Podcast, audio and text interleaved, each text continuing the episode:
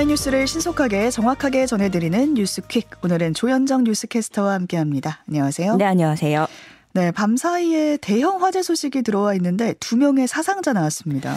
네, 어젯밤 여덟 시 오십육 분쯤 인천시 서구 성남동 소재 한 폐수 처리 업체에서 불이 나서 육십 대 남성 한 명이 숨지고 칠십 대 남성 한 명이 전신에 화상을 입는 등 인명피해가 음. 발생했습니다. 네. 한 시간 삼십여 분 만에 초기 진화는 했는데 공장 한 개 동이 모두 탔고 또 다른 한 개 동 건물은 절반가량의 화재 피해를 입었습니다. 음.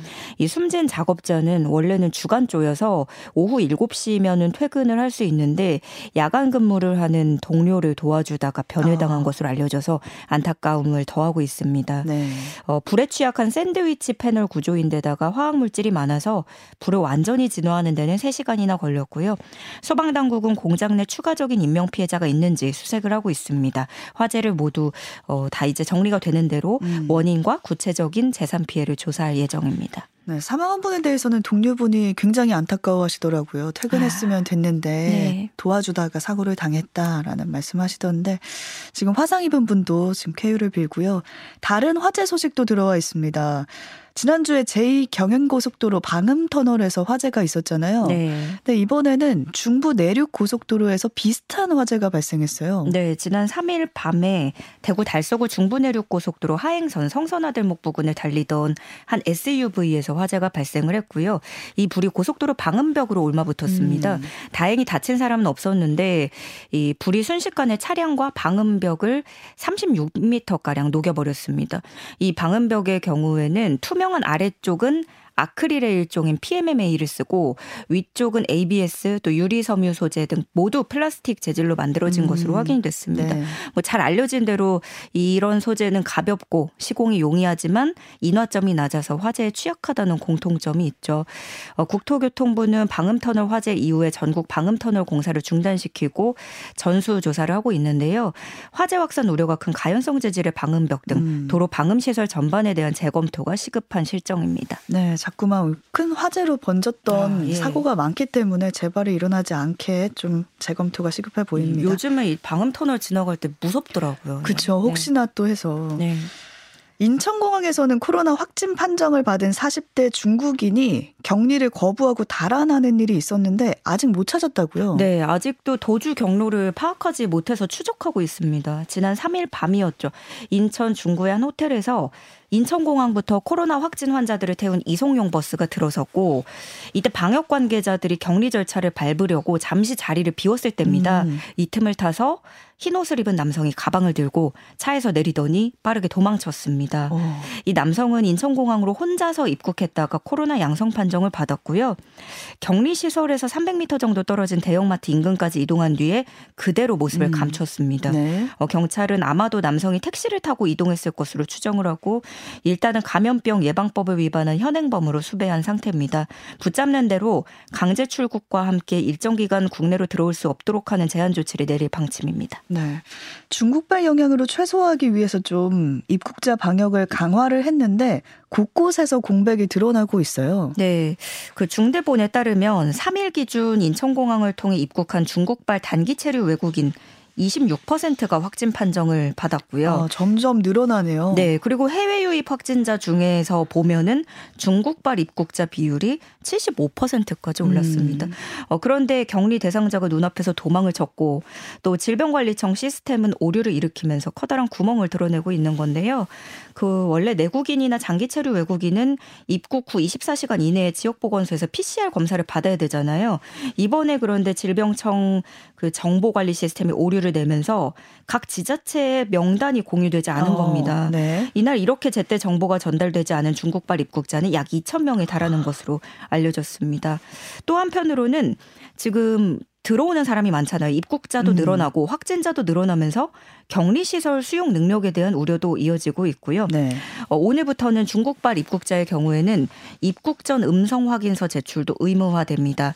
이게 지난 이 일부터 이미 시작된 건 입국 후 검사였고 음. 네. 이제 여기에 이어서 입국 전 검사까지 추가를 하겠다는 건데 현지 검사 신뢰도 등에 대한 일부 우려도 나오고 있어요. 그래서 일각에서는 중국 현지에서 가짜 음성 확인서를 만들어서 항공기에 탑승할 수도 있다라는 우려도 제기되고 있고요. 실제로 지금 중국에서는 추정치로 하루 구천여 명이 사망을 하면서 동네 주차장에서 시신을 태우는 아, 모습까지 포착이 네. 됐고 감당하기 어려운 상태인 것으로 알려졌습니다. 네. 서울 신도림역 인근 육교가 역가릇처럼 좀 휘어져서 충격을 줬던 소식이 전해졌는데 네. 근데 이렇게 붕괴되기 한 나흘 전에 좀 이상하다 이렇게 감지를 하고 신고한 시민이 있었거든요. 네. 그때 별다른 조치가 없었다고요? 네, 그렇습니다. 이게 도림보도 육교가 지난 삼 일에 주저앉았죠. 지금은 통행이 제한됐는데 음. 한 누리꾼이 지난 십이월 삼십일일에 인터넷에 이런 상황을 예측하는 듯한 글을 올려서 화제가 되고 있습니다. 네. 육교를 직접 찍은 사진과 함께 올리면서 이상하게 가운데가 주저앉은 느낌이다. 예전 사진과 비교를 해봤더니 확실히 구조 이상이 생긴 것 같아서 안전신문고에 신고했다라고 글이 어, 올려져 있습니다. 그러니까 원래 아치 모양인데 이 가운데가 주저앉은 듯한 느낌을 받으신 거예요. 네. 그래서 실제 게시글이 십이월 삼십일일에 올라왔고요. 이런 내용의 신고가 영등포 구청으로 전달이 되긴 했습니다. 근데 구청이 별다른 조치를 취하지 않은 거죠. 신고가 이일에 접수됐고 삼일에 주저앉은 어. 겁니다. 근데 영등포구 관계자는 민원 신고 당시에는 지금처럼 심하게 기울지 않은 상태였다라고 해명한 것으로 알려졌고요. 네. 또 지난해 시월부터 십이월까지 진행됐던 점검에서는 이상 없음을 의미하는 에이 등급을 받은 것으로도 파악됐습니다. 이것도 황당해요. 전혀 이상이 없다는 거 아니에요. 바로 전달인데 말이죠. 네. 그렇죠. 또 설치하는 사업비가 이십팔억이 들었다고 또 알려지면서 네. 이십팔억짜리 육교가 휘었다. 이런 비난도 음. 나오고 있는 상태입니다. 음주운전으로 면허가 취소된 현역 판사가 이번에는 무면허로 운전을 하다가 적발이 됐습니다. 네, 신모 판사인데요. 지난 이천이십년 구월에 음주운전이 적발돼서 이때 면허가 취소됐었습니다. 그런데도 이 판사는 지난해 사월에 서울 서초구에서 강남구까지 무면허 운전을 한 것으로 드러났습니다. 어, 대법원은 신모 판사에 대해서 정직 일 개월의 징계를 내렸는데요. 처음 음주운전이 적발됐던 이천이십년에도 벌금 칠백만 원과 정직 일 개월 징계를 받았었는데 어. 어, 음주운전에다가 그 후에 재차 무면허 운전까지 적발됐음에도 불구하고 다시금 한 달의 징계만이 내려졌던 겁니다. 네. 솜방망이 처벌이라는 비판 피할 수 없 없는 상태가 어, 됐고요. 예, 현행법상 판사에 대한 징계는 정직과 감복 격책, 견책만 가능해서 탄핵이나 금고 이상의 형을 선고받은 경우가 아니라면 파면을 할 수 없는 그런 실정이고요. 이에 대해서 대법원 관계자는 어, 무면허 운전은 보, 보통 견책인데 음주운전 전력을 고려해서 정직 일 개월에 내린 것이다라고 음, 설명을 했습니다. 네. 그러니까 일 개월도 평소보다 많이 내린 거다 이런 취지였던 거겠죠. 전력을 고려한 거다. 네. 그런데 국민들이 보기에는 역시나 이 국민에게 따로 판사에게 따로 법이 적용된다. 잣대가 다르다라고 음, 느낄 수밖에 없을 겁니다. 그래서 누리꾼들 차가운 시선 보내고 있습니다. 네. 또 금값이 치솟으면서 지금 육 개월 만에 최고치를 기록했다 이 소식 들어와 있어요. 네, 미국 현지 시간 삼일 이천이십삼년 첫 거래일이었던 이날 이월 인도분 금 가격은 온스당 천팔백사십육 점 일 달러로 전 거래일보다 일 점 일 퍼센트 올랐습니다. 어, 종가 기준으로 지난해 유월 이십팔일 이후 가장 높은 가격인데요. 어. 그 지난해 중반까지만 해도 금 가격이 지지부진한 모습을 보였었는데 십일월이 되면서 그 흐름이 뒤바뀌었습니다. 경기 침체 우려가 커지면서 아무래도 안전자산으로서의 금 수요가 늘어났고요. 음. 또 달러 가치도 비교적 하향세에 접어들었고 그러다 보니까 각국 중앙은행들도 안전자산 확보를 위해서 금을 사모으고 있다는 소식입니다. 어, 여기에 금리 상승세가 꺾이면 상대적인 투자 매력이 올라가면서 금값이 연내 사상 최고가를 경신할 수 있다는 전망도 오. 나오고 있습니다. 집에 금이 좀 있나 이렇게 한번 떠올려보게 되네요. 입을 열어보게 되네요. 금리.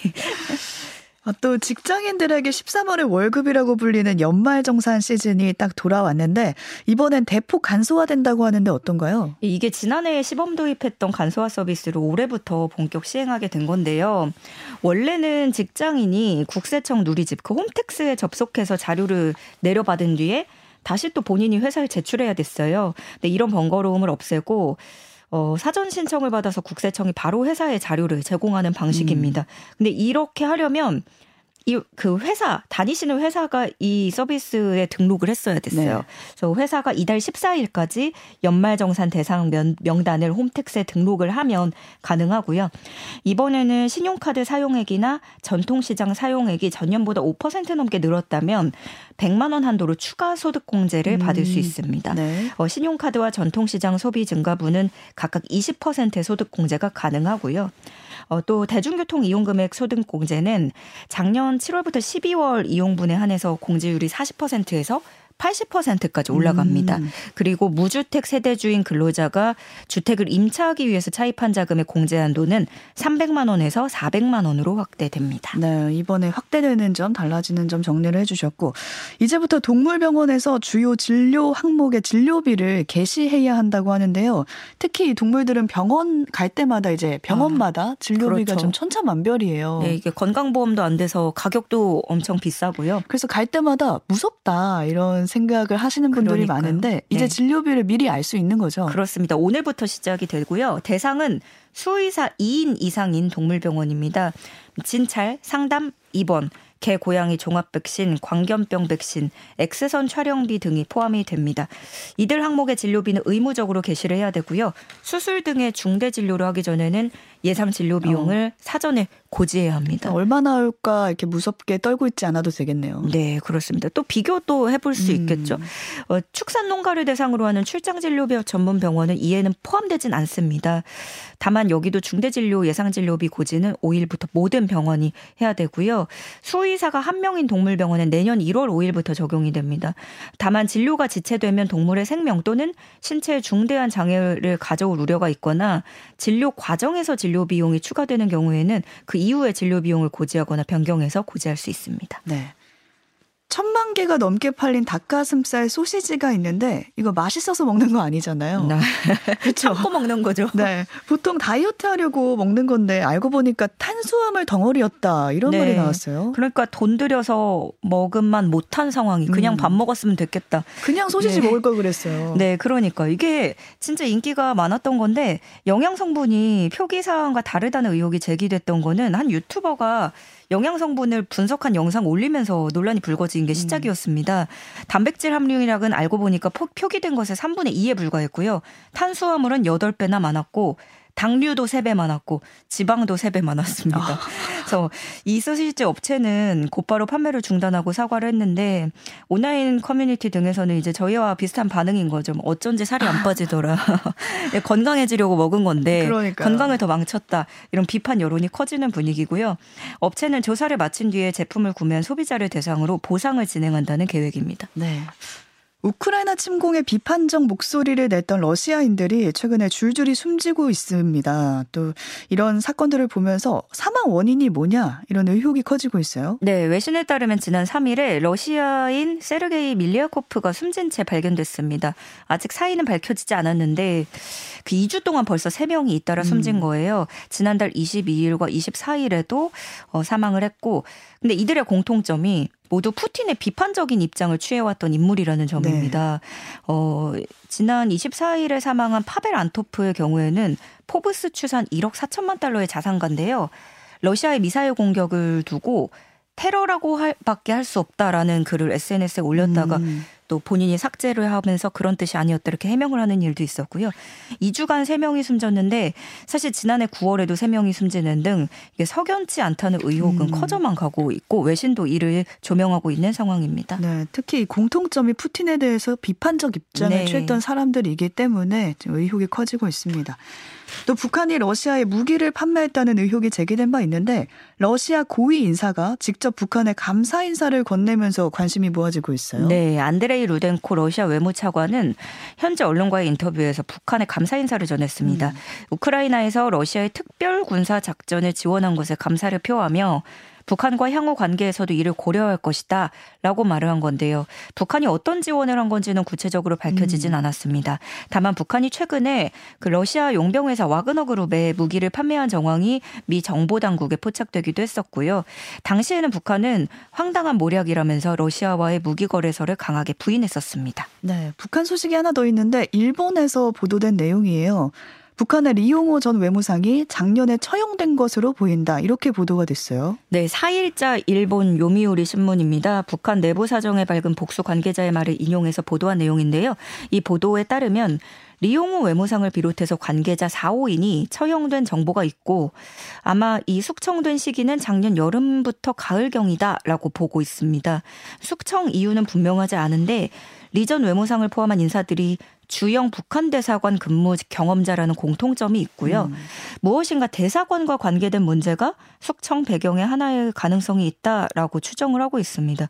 특히 이 영국 대사관 하면은 이천십육 년에 태영호 당시 공사가 한국으로 망명해서 국제사회 주목을 받은 곳이기도 하고요. 그 리용호 외무상은 북한 내 미국 통으로 알려져 있고 트럼프 행정부 당시에는 미, 북미 협상에서 핵심 역할을 했던 인물이기도 합니다. 음. 어, 통일부 당국자는 이런 보도와 관련해서 어, 이천이십 년 사월 이후에 북한 매체에서 리 전 외무상에 대해서 보도되지 않고 있는 것은 사실이지만 처형 등의 여부에 대해서는 들은 바 없고 확인된 바도 없다라고 전했습니다. 일단은 일본 내부에서의 보도된 내용입니다. 네. 하나만 더 보겠습니다. 프랑스에서 치솟는 에너지 가격에 문을 닫는 빵집이 늘고 있다. 이런 보도 나왔어요. 네, 프랑스 하면 이제 빵이 되게 그쵸. 대표적이잖아요. 네. 특히 바게트는 음. 프랑스에서 이제 일 유로 천삼백 원 안팎이면 누구나 즐길 수 있는 국민빵입니다. 그래서 근데 원재료 가격, 밀가루, 기름 뭐 이런 것들에 이어서 에너지 가격까지 오르면서 고통받고 있다고 해요. 음. 빵 만들 때 그 제빵할 때 열을 많이 쓰잖아요. 네. 평소 이백 명이 일하던 제빵 공장도 문이, 문을 닫았고요. 지난해 한 달에 약 오십사만 원이었던 전기료가 지금은 이백, 이백만 원이 넘는다고 해요. 오. 엄청 많이 뛰었죠.